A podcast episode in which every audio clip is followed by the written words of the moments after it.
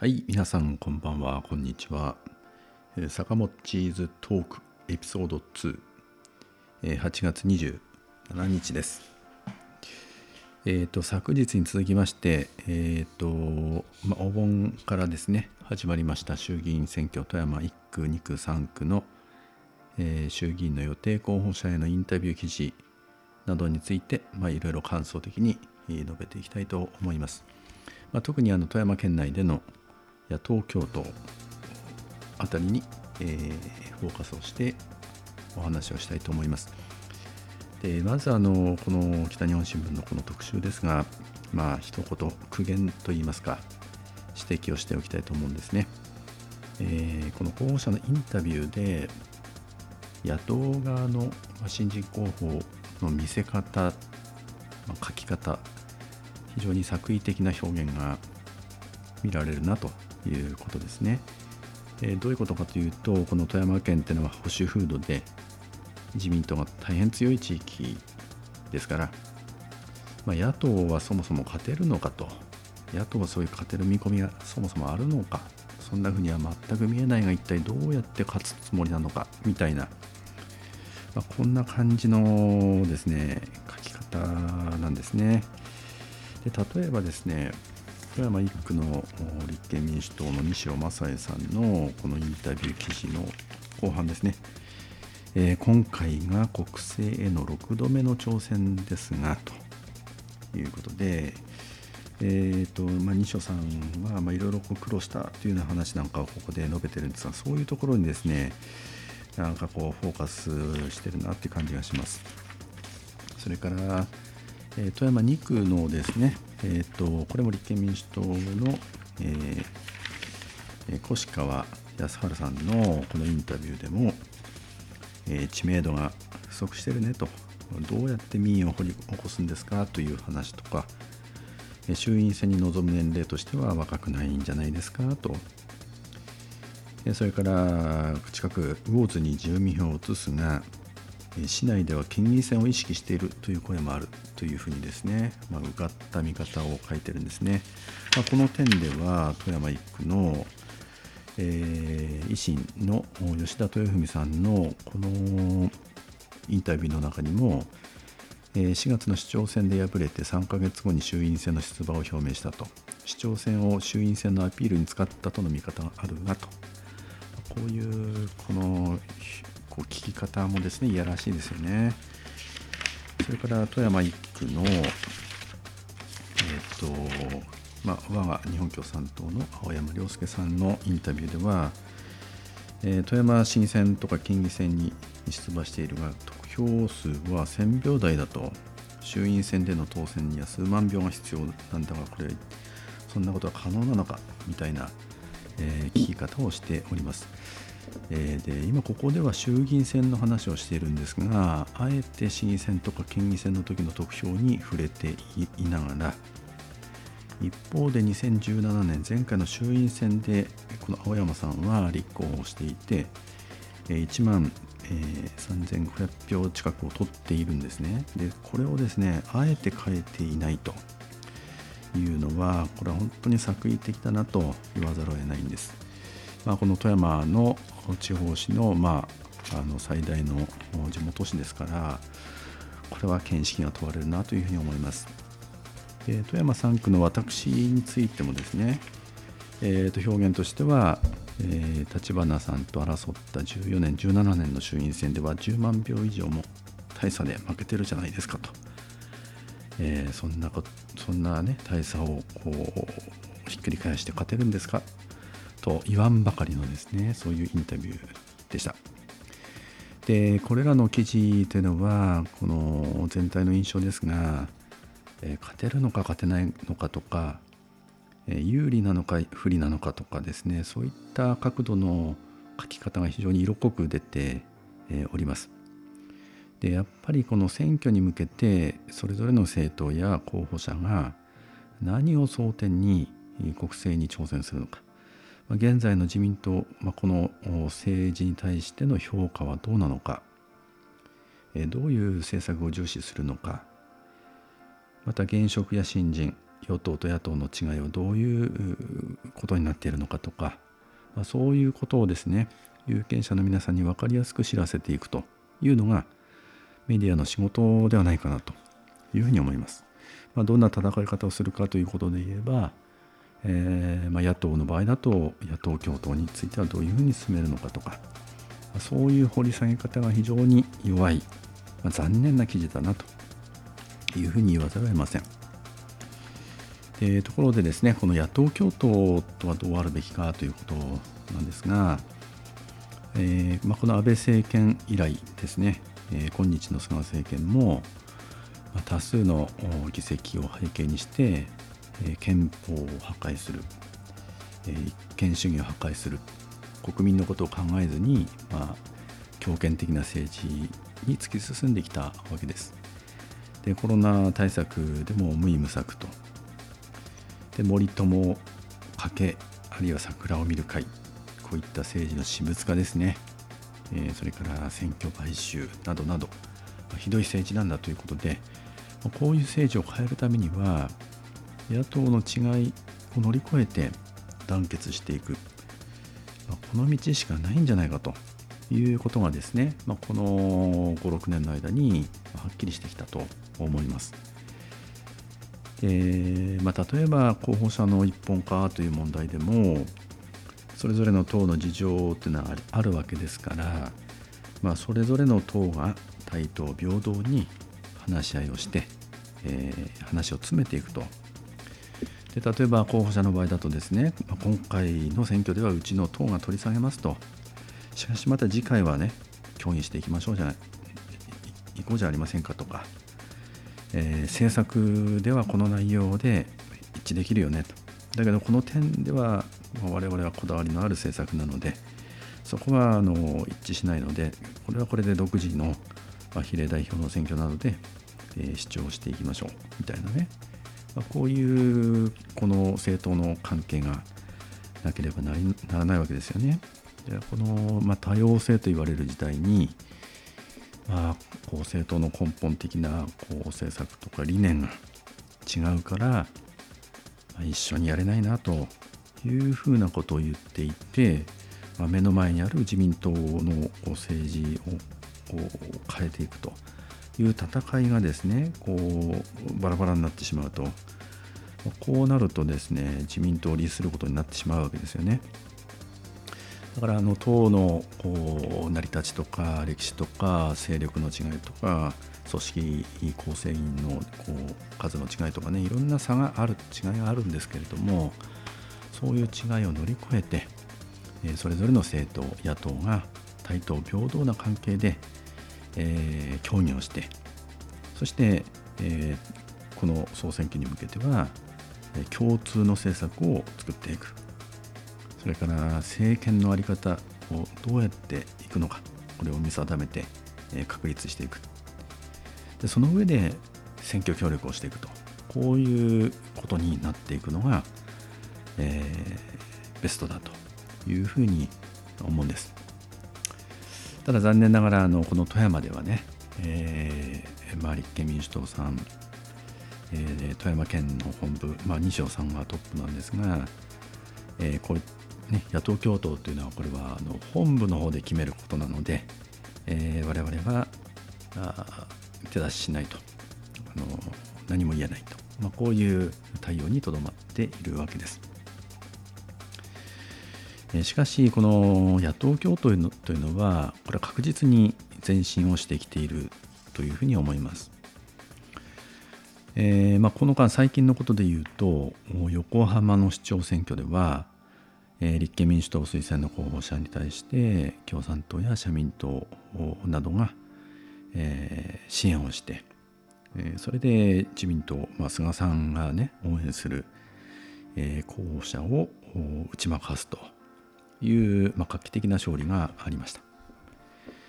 それから7月4日にはですね、東京都議選がありまして、これは主に立憲民主党と日本共産党がさまざまな選挙区で、協力を行って、住み分けやあるいは、支援、いろいろグラデーションがあるんですけれども、協力を行ってですね、それで日本共産党はこの3回連続でこの都議選を勝利をして、今回は改選議席1増やすと、野党第1党を維持をし、それから立憲民主党さんも大きく前進をすると、立憲民主党、共産党などの野党勢力で、東京都議会の臨時議会を招集する権利を勝ち取る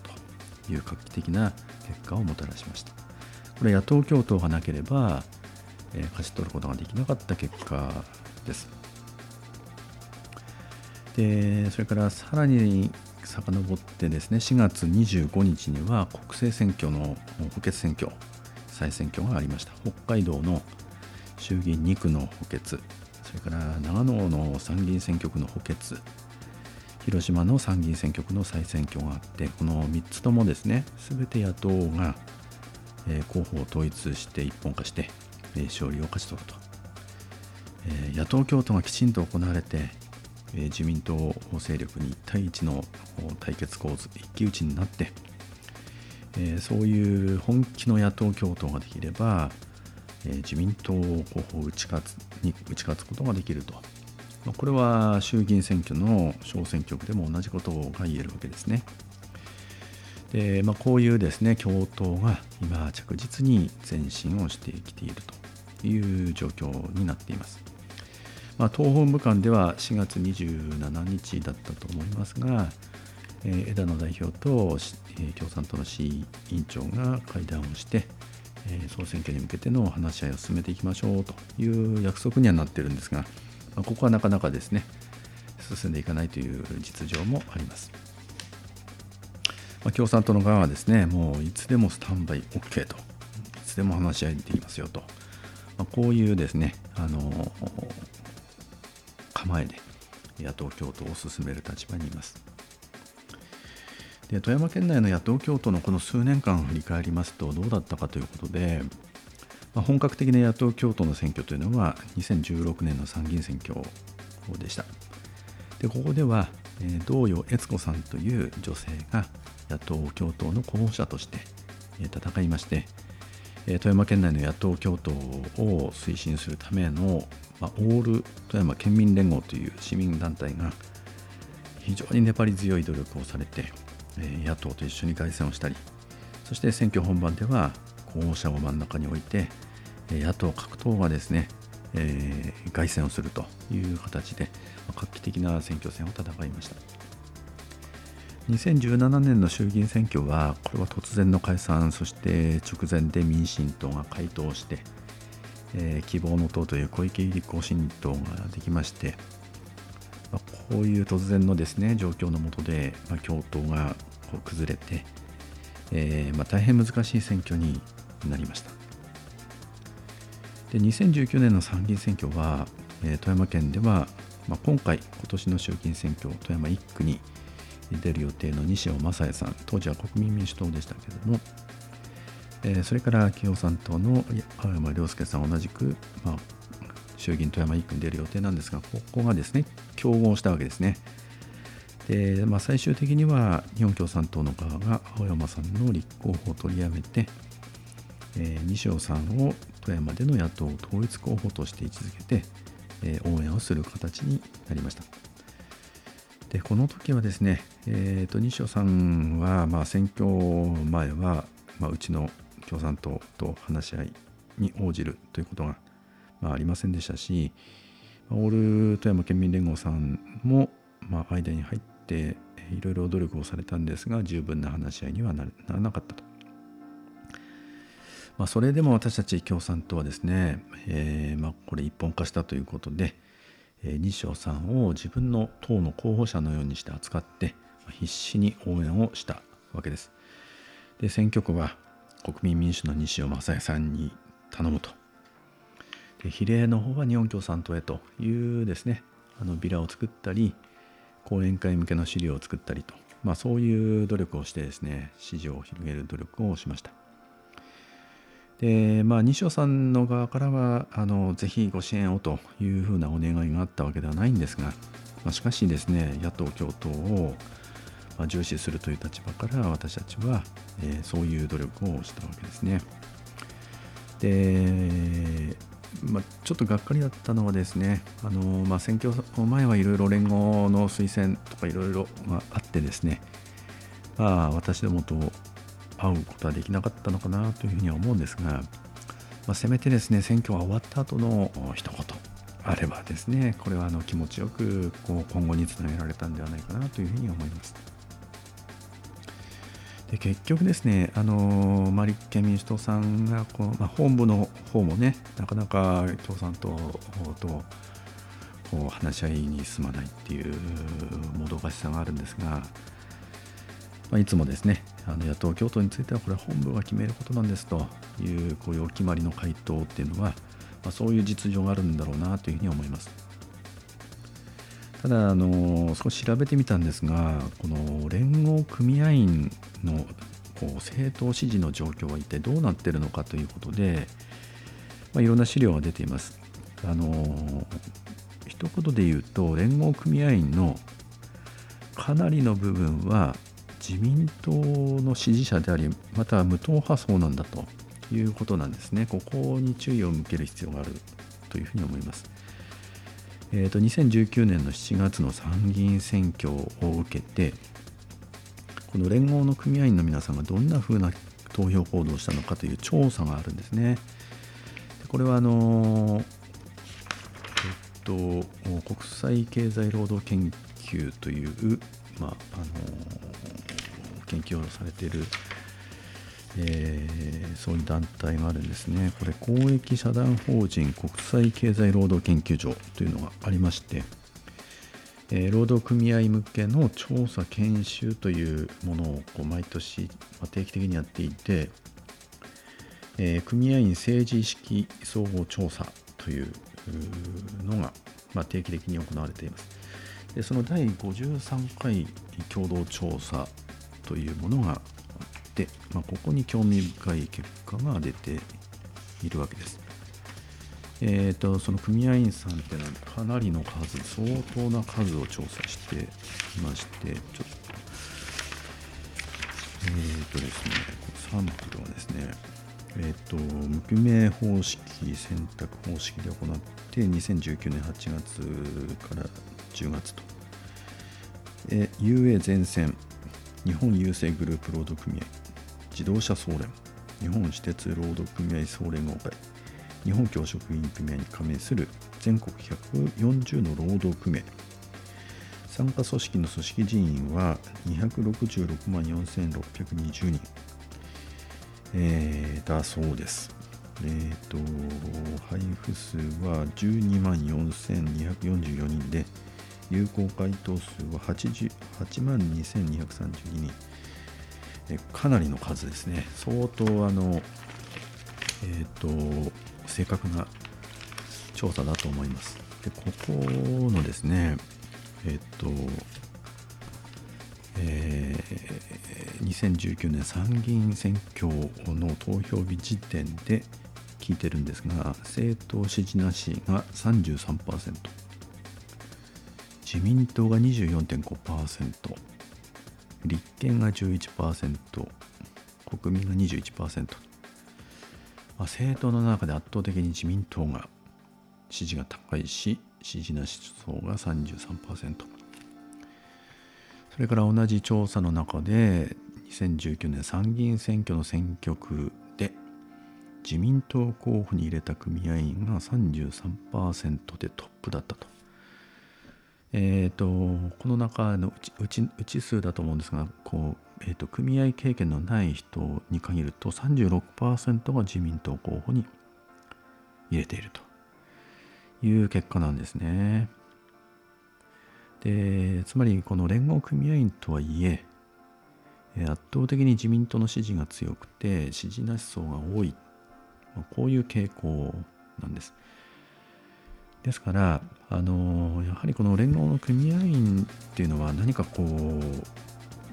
立憲民主とか国民民主に大半が入れるとかいうことではないっていうことがね、はっきりしてるんですね。で、しかし今この安倍内閣、菅内閣、あまりにひどいと、自民党政治を変えた方が本当にいいんだ、変えてほしいんだという声がこう相当増えてきてる。で、組合員の中のそういう無党派層や自民党支持層からも大きくこう動いて、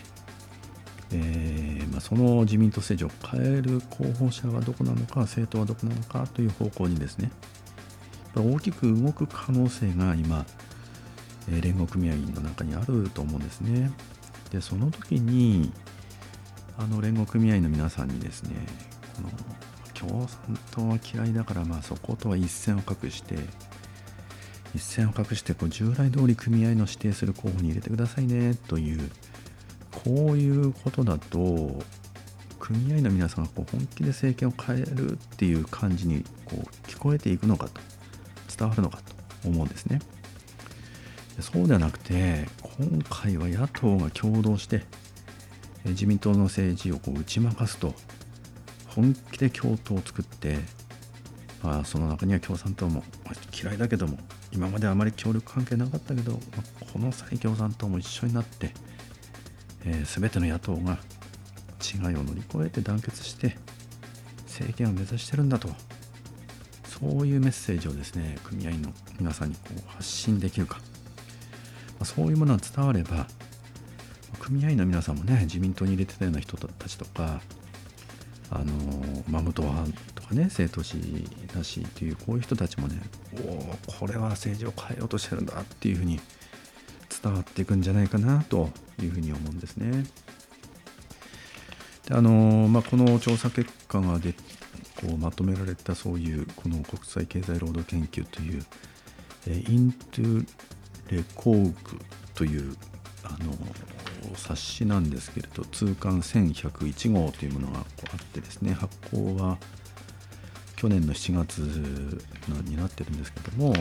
この中でいろいろそういう数値が分析されていて、そういう共同調査がそういう部会でね、いろいろ書かれていて、で、最後後半の方にね、この組合員の皆さんに政治活動を積極的に関わってもらうためにどうしたらいいかみたいなことが書いてある中に、次のような文章があります。日頃から組合活動に巻き込み、組合の政治活動に対する理解を浸透させておくことが重要なポイントだと。加えて、選挙時に働きかける際にも、ただ候補者の名前を伝えるだけでなく、組合が政治活動を行う意義や候補者や政党の取り組み、その成果を積極的に伝えていくことも重要な点になると言えるというふうに分析結果を書いていて、つまりですね、今度この候補者に入れるのがこういう理由で、つまり今言っていた政治を本気で変えるために入れようとしてるんだと。で、今回の選挙というのは、野党が本気で政治を変えるために従来になく広い団結で、この政党間距離にしっかりやって、今自民党に立ち向かおうとしてるんだよ、ぜひ入れてねというですね、組合員の皆さんへの働きかけっていうことができるかどうかというところにかかっているんじゃないかということは、この分析からも分かるんじゃないかなというふうに思います。ちょっとだいぶ長くお話をしてしまいましたけれども、これは連合の皆さんの話をちょっと心配して言ってるような感じになるんですが、やはり政治をですね、本気で変えなきゃいけないと。自民党が強い富山だからね、なかなか野党勝てないなみたいなことを言ってる場合じゃないと。やっぱりこの自民党が強い、そういう富山だからこそ、やっぱり本気でね、野党が団結しなきゃいけないし、また団結すれば勝てる見込みが出てくると、勝てるんだということをですね、この連合の皆さんの組合員をはじめ、富山県内の多くの県民の皆さん、それから自民党を支持してこられたような、保守層の方々ですね、あるいは無党派層の方々が、いや俺たちが行動すれば、今度野党の候補に入れれば、これ富山から変わるんじゃないかということをですね、鮮明に押し出していくために、やはり本気の共闘、野党の勢力がそれぞれの違いを超えて、いろんなわだかまり、いろんな歴史的な経過があると思うんですが、そういったものをやっぱり乗り越えてですね、本気でこう心を通わせて、共産党も、社民党の皆さんはね、積極的に共産党や他の党とやろうということで、話がこう一致してきてるんですけれども、立憲民主党はね、野党第一党ということですからね、立憲民主党の皆さん、あるいは国民、民主党の皆さん、あるいは令和の皆さんとかね、そういう方々と本気でこれ共闘の話し合いを富山県でやらないと勝てるものも勝てないというふうに思います。そういう立場から日本共産党はいつでも立憲民主党の皆さん、西尾さん、あるいは、越川さんをはじめとする、幹部の皆さんとお話をする、そういうつもりでいつでも準備をしておりますので、ぜひとも協議にご参加をいただければと、このように思っております。立憲民主の皆さんへのメッセージみたいになりましたけれども、そのぐらいにですね、政治を変えなきゃいけないということであります。今日はちょっと長くなりました。この辺で終わっておきたいと思いますが、今後ですね、いろいろこう政策の問題とかですね、いろんな話題にこの話をこう展開をできたらいいなというふうに思っております。今日の、エピソード2坂本地図トーク8月27日はこれで終わりたいと思います。長らくお聞きいただきましてありがとうございました。